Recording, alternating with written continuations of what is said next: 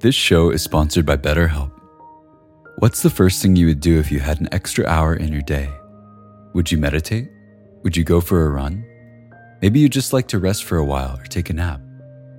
Therapy can help you find and prioritize what matters most so you can do more of it.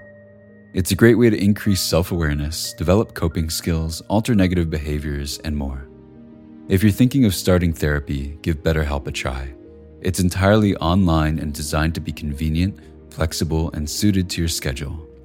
Learn to make time for what makes you happy with BetterHelp. Visit betterhelp.com slash insighthour today to get 10% off your first month. That's betterhelp, H-E-L-P dot com slash insighthour.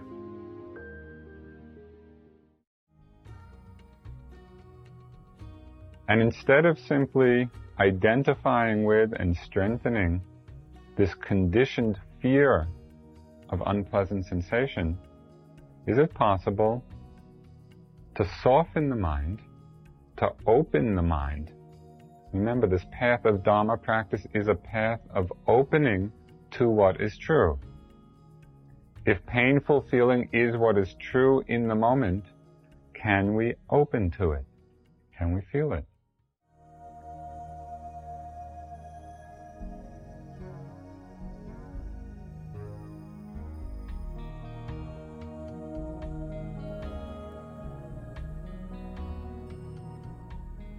Welcome to the Joseph Goldstein Insight Hour. This podcast is an expression of our shared interest in self discovery. Join Joseph as he shares his deep knowledge of the path of mindfulness. If you are interested in supporting this podcast, please go to BeHereNowNetwork.com slash Joseph.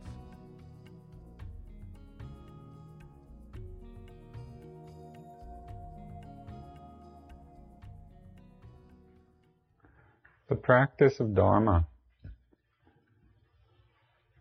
is a path of opening. It's opening to our senses, opening to our perceptions, opening to our emotions, to our thoughts, opening to the characteristics of experience to the impermanence and unsatisfactoriness and selflessness. And opening in very or increasingly deep and subtle ways to each of these aspects of what is true. It's also opening to places of silence. And there are many levels of silence of mind. Munindraji, one of my first teachers, once gave a three hour talk on the 21 kinds of silence.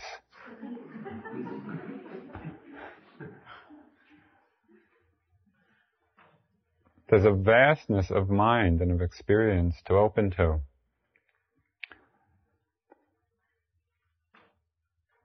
What's important to understand in our practice is that the way of practice is not a reaching out for something. It's not a trying to get or a trying to hold on. It is rather an opening to, an opening to our own Buddha nature, our own essential nature.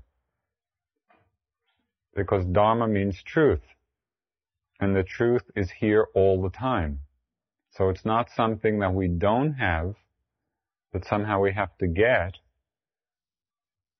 Rather, the Dharma is what is here in every moment, and it's something we have to realize, something we have to open to. What keeps us closed to this realization, what keeps us closed to this opening process, are deeply conditioned fears. Fear is a very strong conditioning in the mind. It's very strong conditioning in the body, certain patterns physical sensations conditioned by fear.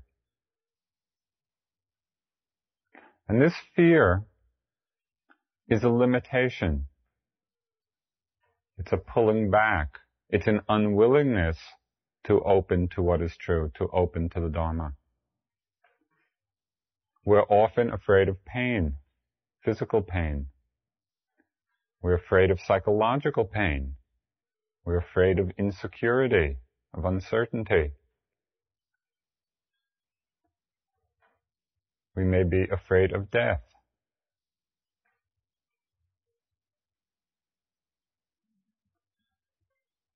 What happens as we proceed along this journey of practice is that we come to our edges, we come up to our boundaries of what is acceptable.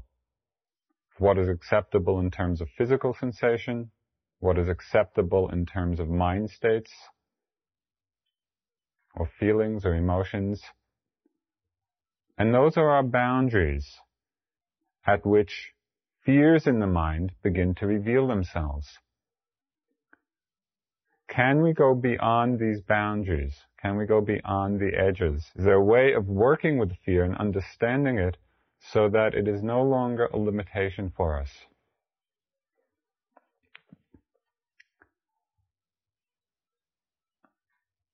Perhaps the most essential aspect of practice to understand is that the Dharma is the totality of our experience.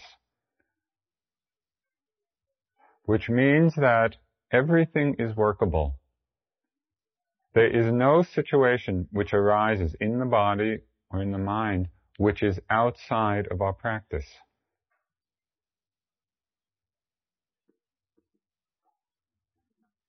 So we learn how to open.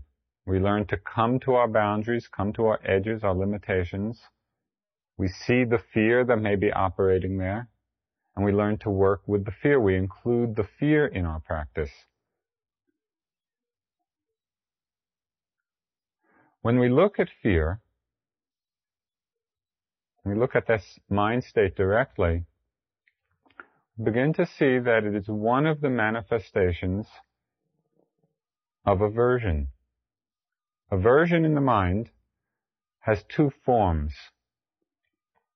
It has an,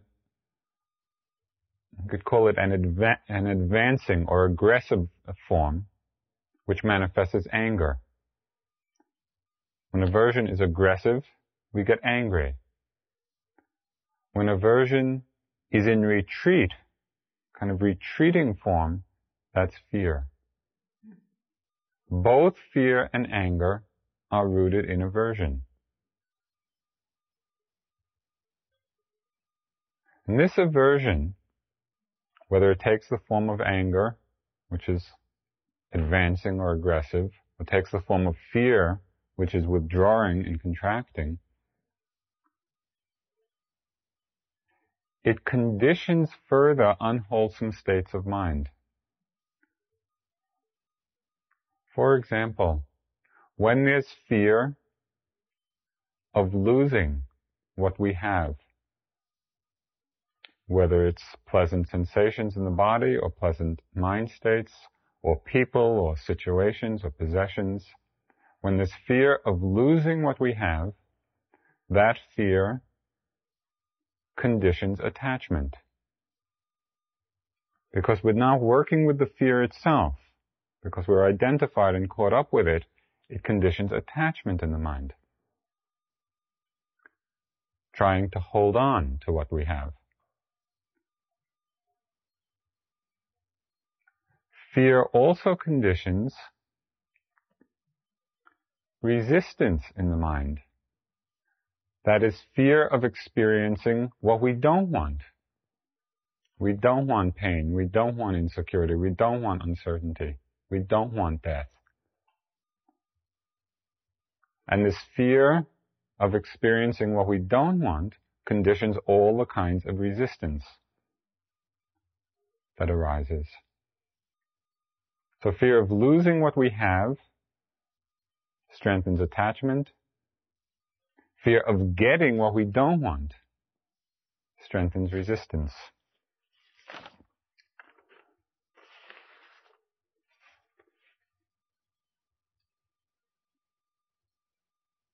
What are we afraid of? What are the fears about? How can we work with these things? One of the most obvious things that we're afraid of is physical pain.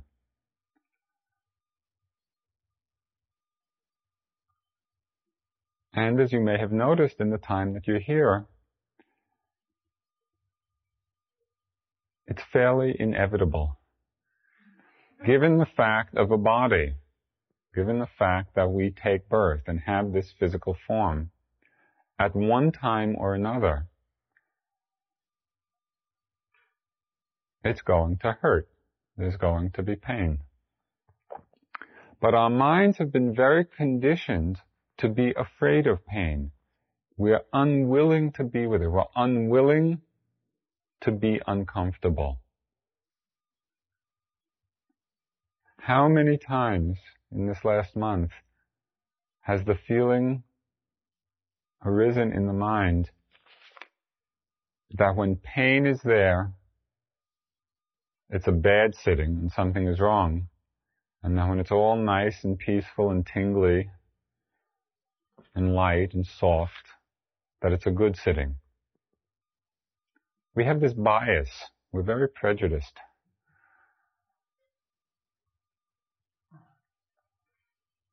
Somehow, to begin to look at pain in a different way, to begin to see that painful feelings and pleasant feelings are part of what constitutes us as a human being. And instead of simply identifying with and strengthening this conditioned fear of unpleasant sensation, is it possible to soften the mind, to open the mind? Remember, this path of Dharma practice is a path of opening to what is true. If painful feeling is what is true in the moment, can we open to it? Can we feel it?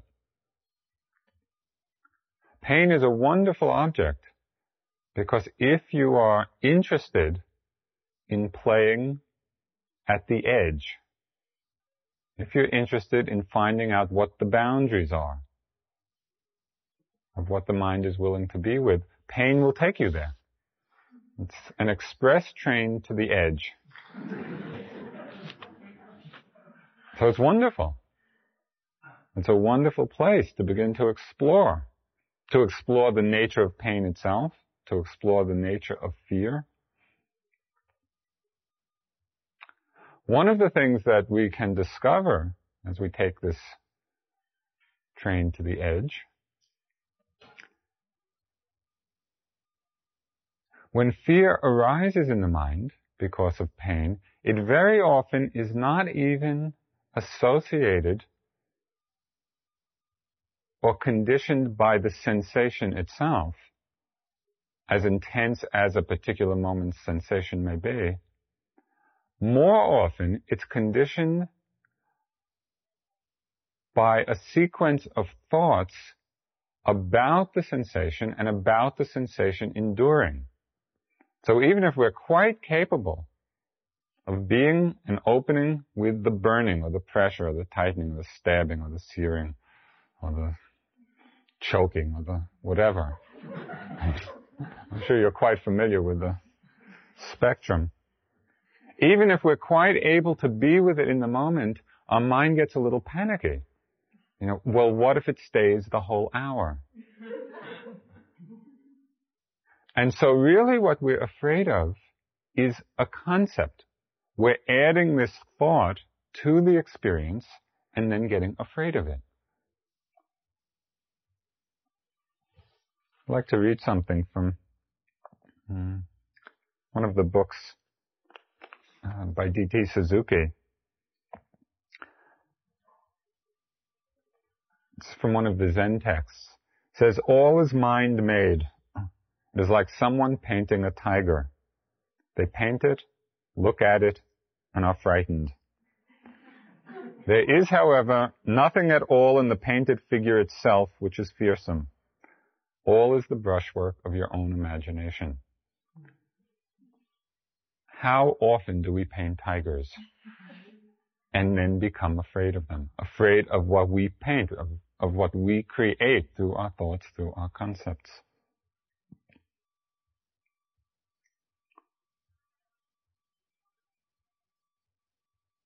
So using pain in the practice as a great teacher, it has the ability to bring the mind very deep. We can actually penetrate into the nature of phenomena. We can begin to see the three characteristics very clearly. As we open to the pain rather than contract, rather than pull back out of fear,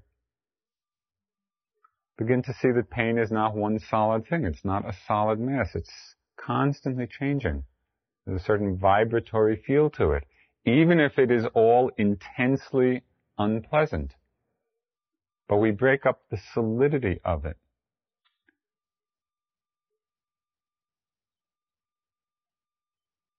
People get enlightened watching pain because it's such a good object. The mind's not wandering very much.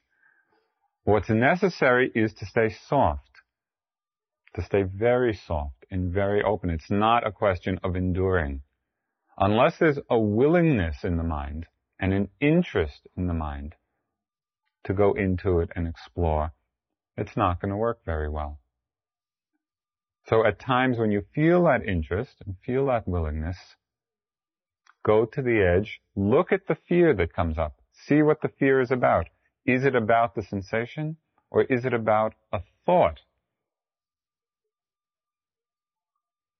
Now the thought of the future, the thought of the next hour or the next day or the next month is a huge weight. It's a huge burden which we put on ourselves because we don't see that it is just a thought. So coming back to the moment and opening. Fear of pain. Physical, physical pain. There's also fear of psychological pain. Very often we have a fear of being insecure. We don't like that feeling of insecurity or uncertainty.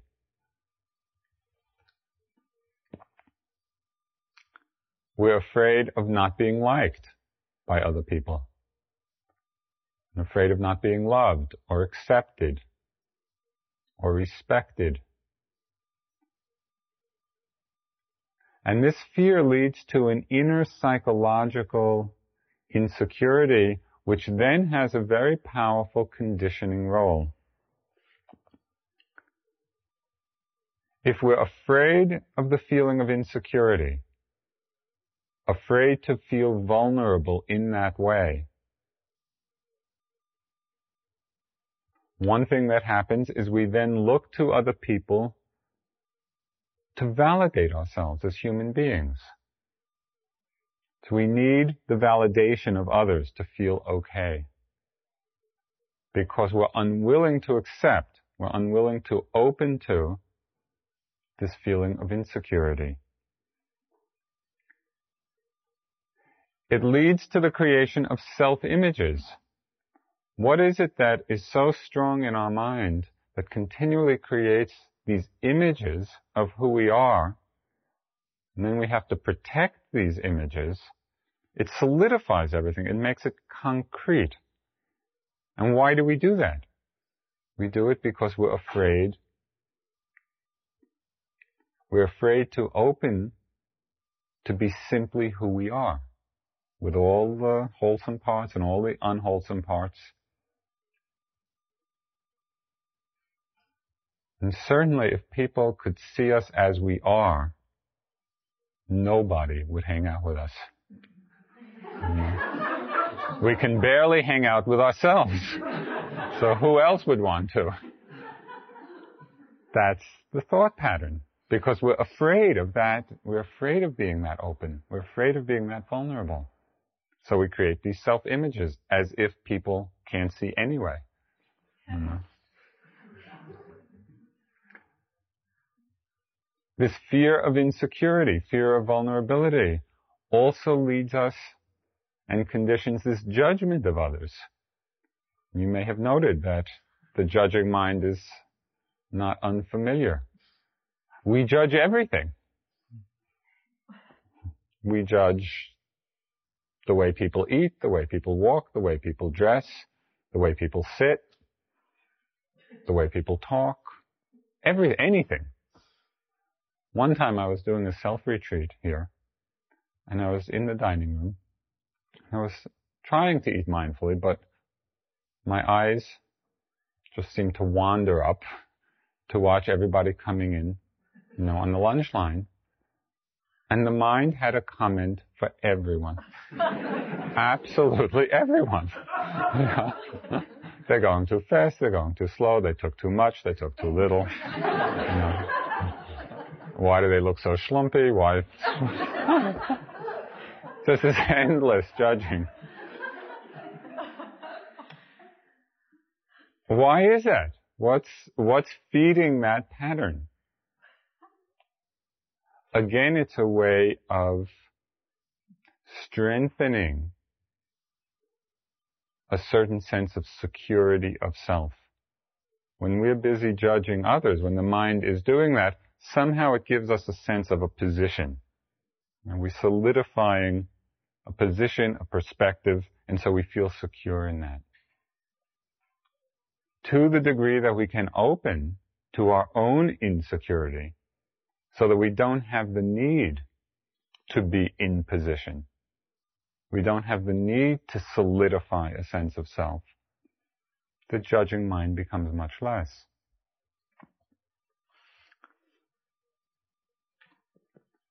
This fear of insecurity, fear of uncertainty, fear of being open, also has tremendous implications,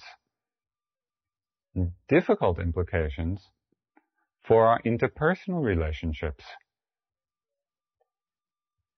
Because it doesn't allow us to be open, to be honest. We're protecting something, we're defending something in order not to feel that vulnerability.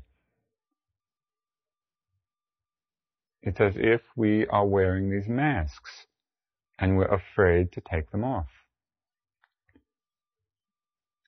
Just as a little exercise sometime, you might imagine that you're sitting with somebody who has the power to look into your mind, to look into your heart, so they can see everything.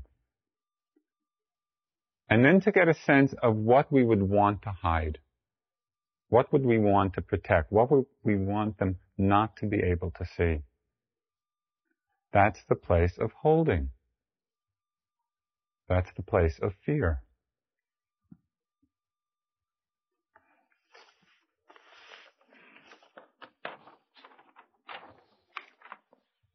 The question is then, in our practice, is it possible to open? Is it possible to open to feeling insecure, that that feeling is okay. That it's okay to feel vulnerable, and it's okay to feel exposed, and it's okay to feel open. Letting it all be there. All the dark spaces and all the bright spaces.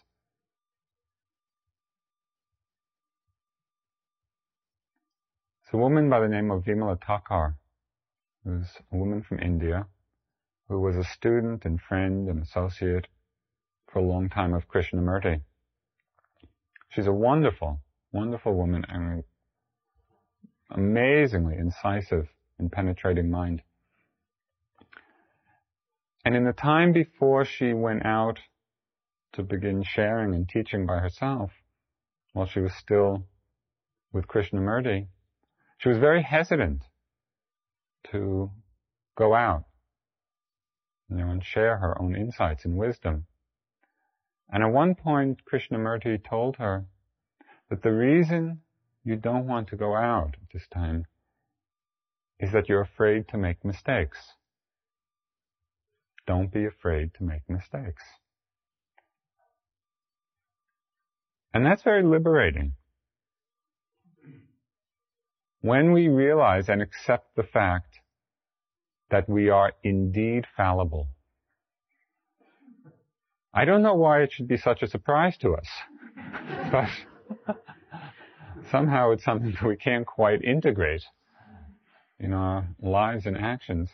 When we realize that though, and realize that we're going to make a lot of mistakes in everything, you know, in our practice, in our relationships, in our work, in everything, and that it's okay. We don't have to be afraid to make mistakes. And if we can somehow come to that acceptance of our fallibility, it makes it much simpler and much easier then to open.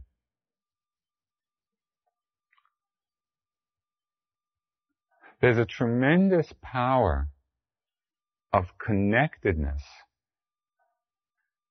tremendously deep connectedness, which can come when we are in our most vulnerable space. I'd like to share a story with you that goes back quite a few years in my practice but it very much relates to this point. I had been doing a sesshin, Zen sesshin with Sasaki Roshi. And he has the ability to be this amazingly fierce Zen master, although he has many different sides. He was being quite fierce with me. And in that, in that practice, you do koans. Give you a koan and you go in and four times a day, you give him your response to the koan. And so I'm going to this session and I'm doing my koans. And I go into know, sanzen, that's what it's called, the interviews. And he asks me the question and I give him my answer very stupid. Go in next time. You know, it's all very formal. There's kind of bowing and it's all very formal, very structured. He rings his bell, you leave. Next time I go in, too much ego. This went on and on day after day, you know. Didn't understand anything, too stupid. And I was just feeling worse and worse and worse. And I was just, everything was getting tight and tense it was like a very bad trip. I was getting, I was feeling so much uh, anxiety about going in for these interviews. Finally, about halfway through this, through the session, I just gave up. You know, I did, I just didn't care anymore. And I went in with that attitude, you know, it's, it just doesn't matter. So he took a little pity on me and gave me an easier koan. and he kind of took me a step backwards. And the koan he gave me at this time was how do you manifest Buddha nature while chanting a sutra? Okay, it seems, seemed even to me at that time fairly straightforward. However, what perhaps he didn't know, and perhaps he did, was that that particular koan touched this deep button in my mind about singing and chanting, which went back to a third grade music teacher who told me just to mouth the words.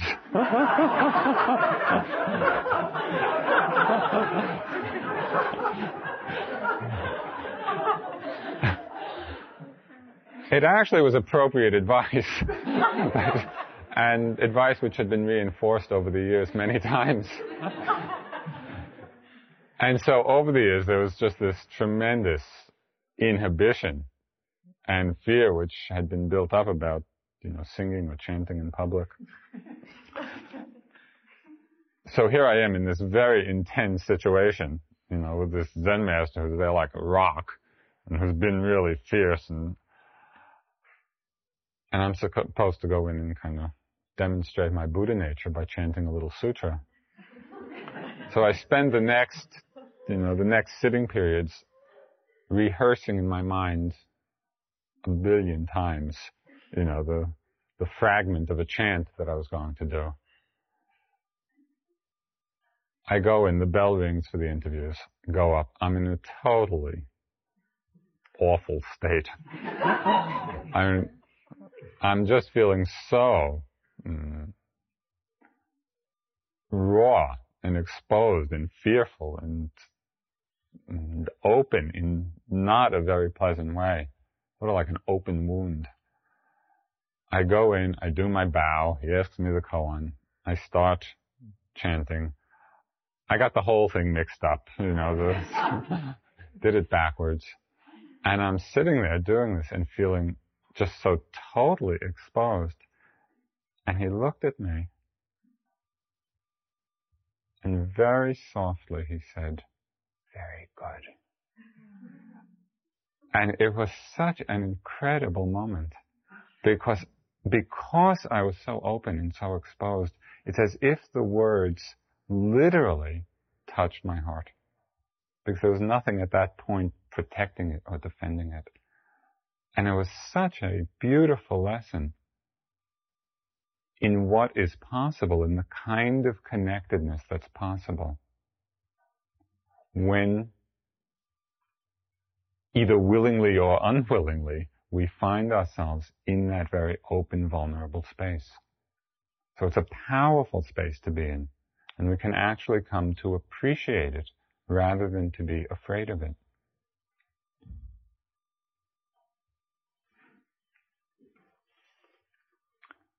This fear of physical pain. this fear of emotional, psychological pain, fear of this insecurity, fear of being, of being vulnerable. There's also a very strong fear in the mind of death. Many people are afraid of dying. Where does that come from? Why is it so deep and so pervasive? As long as we hold on to this mind and body as being self, as being I. That attachment, that identification will inevitably condition of fear of death.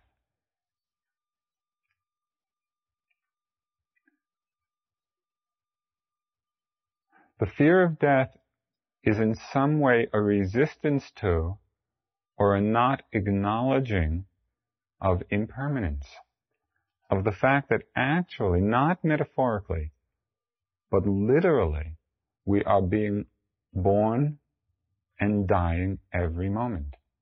Consciousness is arising and passing instantaneously.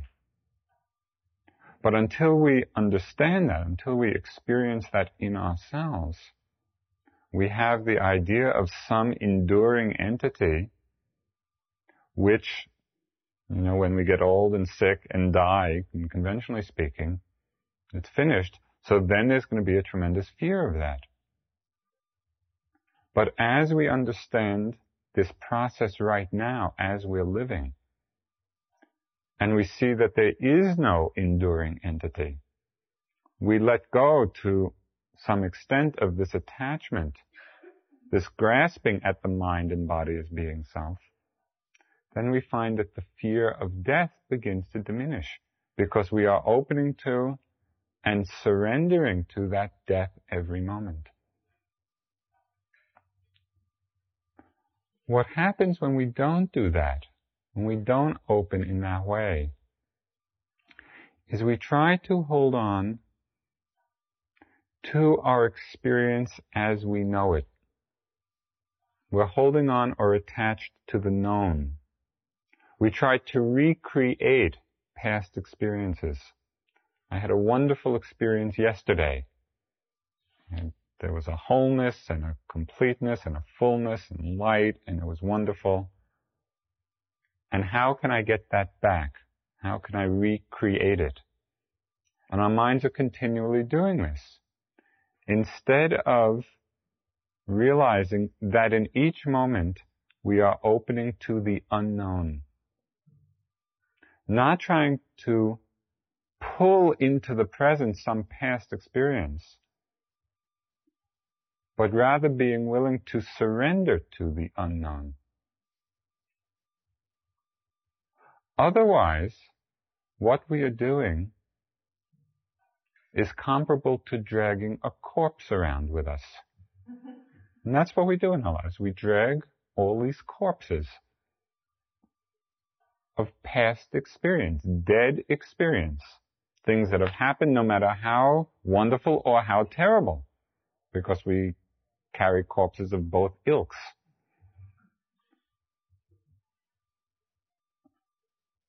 And we do that out of a fear of surrendering to the unknown, of surrendering to the death in each moment.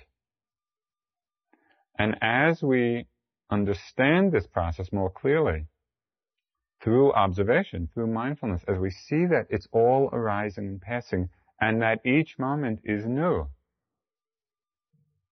we begin to let go of dragging these corpses. And we become enlightened. In a very literal sense, things begin to lighten up because we're not carrying so much baggage. I'd like to read something from Krishnamurti,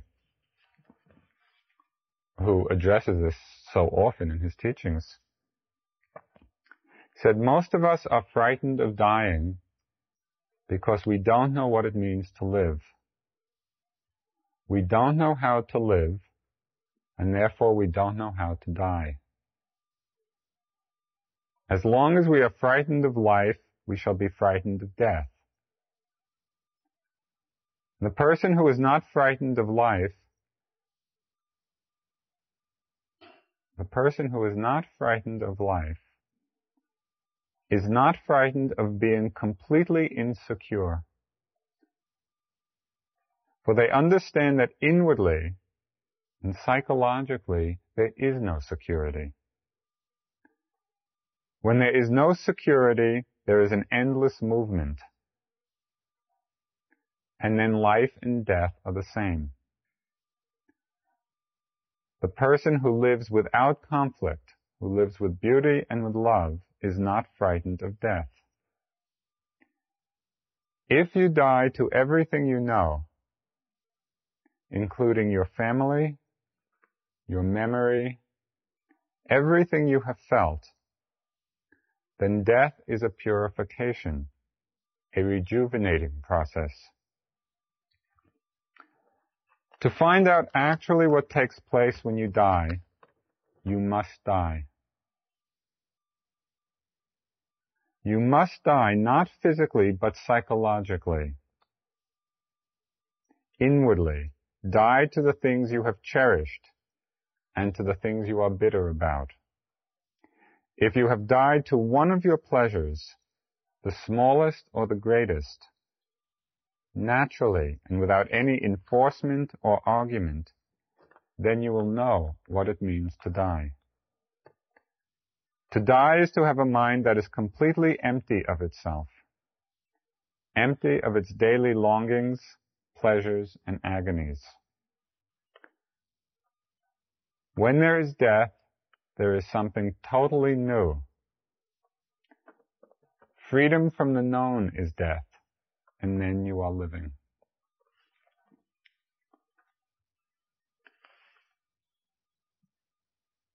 That is exactly our practice.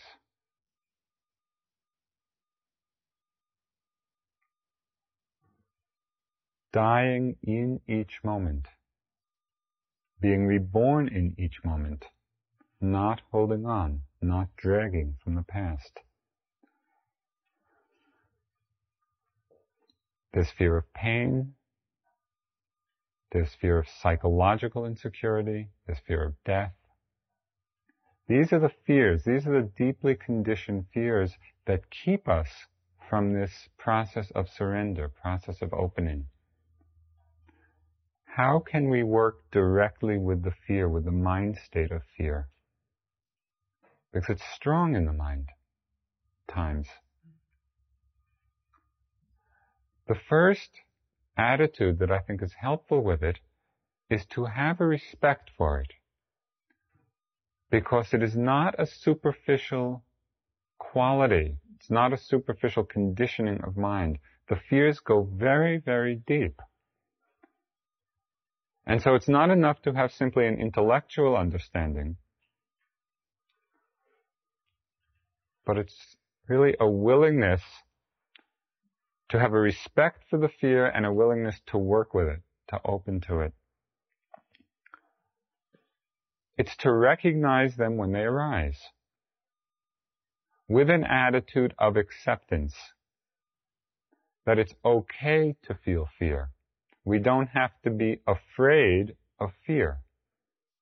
Because if we're afraid of fear, we just further intensify it, further lock it in.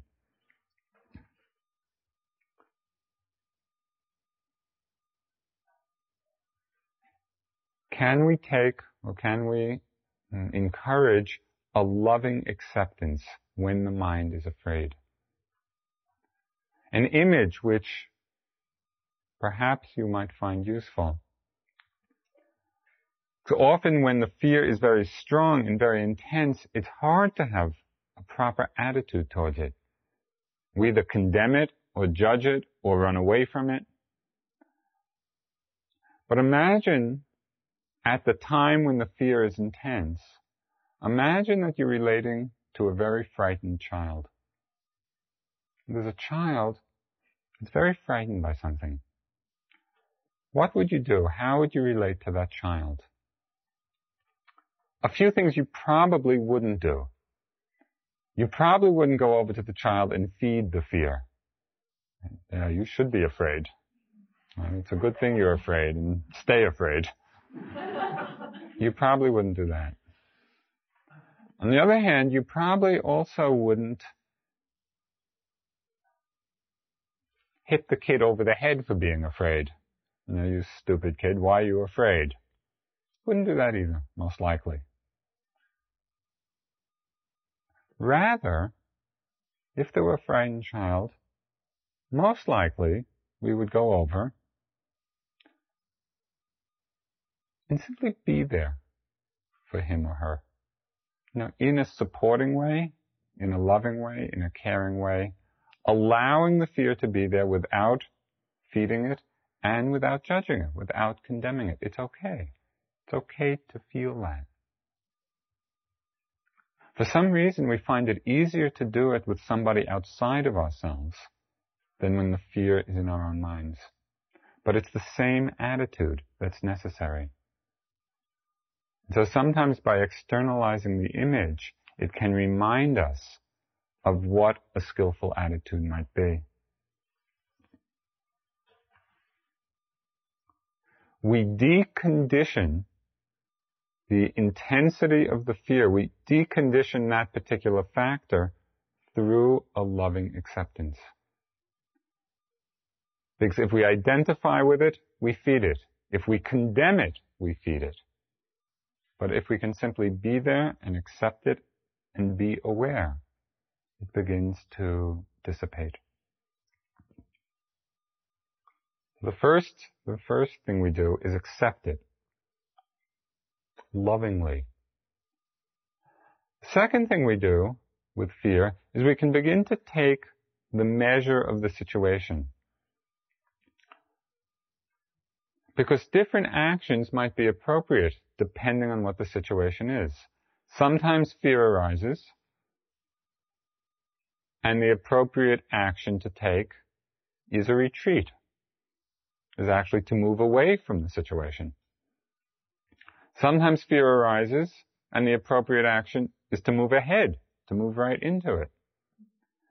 If we're not afraid of the fear, if we've come to a place where we're comfortable or okay with that feeling, then it's possible to bring some discriminating wisdom to the situation. So instead of responding mechanically reacting automatically, we can see clearly. Do we move ahead? Do we pull back? Do we sidestep? Many, many actions are possible.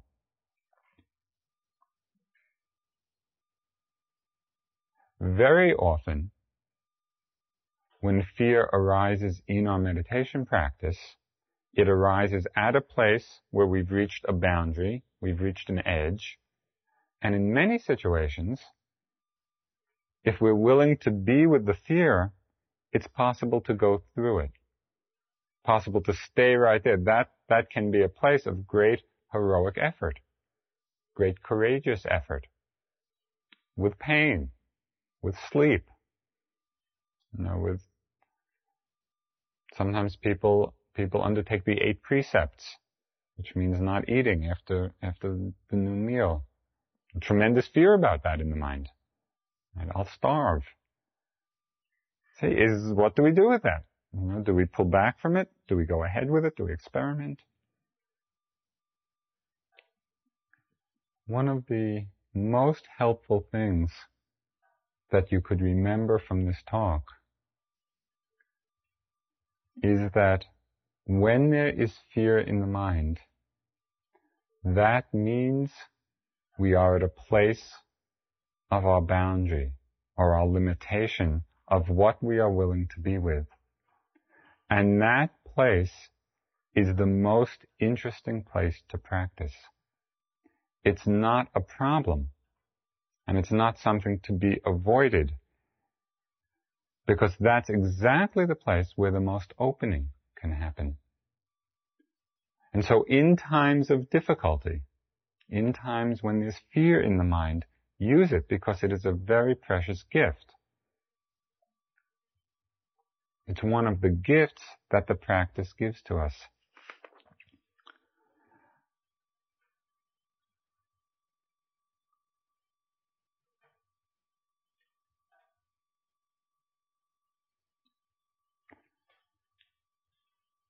There's two other attitudes of mind which help very much in working with fear, and that is metta or loving kindness and trust. Because when the mind is filled with metta, it creates a certain energy field in which fear doesn't operate. And the Buddha recommended the cultivation of metta in working with fear. But one has to be mindful and careful that the metta is genuine. I had an experience a couple of years ago visiting friends in Western Mass who live in the country. I was walking down this dirt road past a neighbor's farm and there was this little dog who was very agitated more than agitated, aggressive. And this dog was, you know, really barking away very loudly, very aggressively. It looked like he was going to attack any minute. So I thought, fine, I'll do some metta. You know, so I'm standing there, you know, be happy, be happy, be happy, be peaceful. It came over and bit me.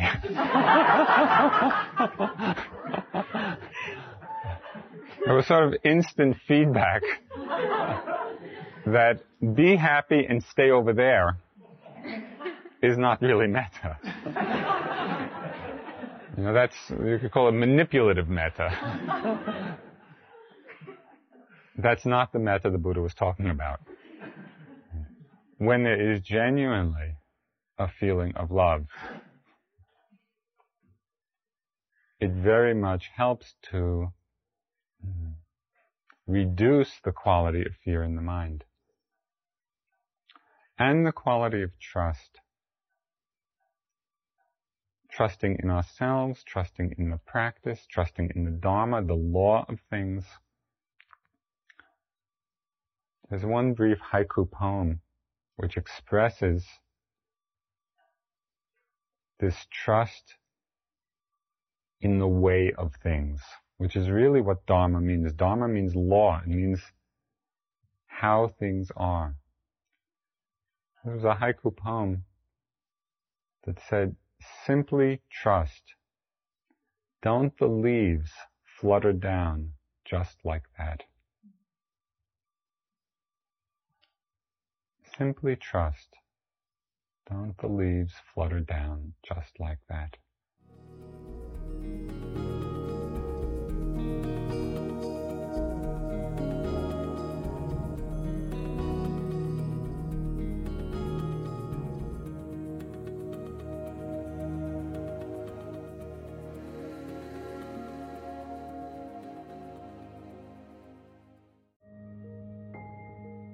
This show is sponsored by BetterHelp.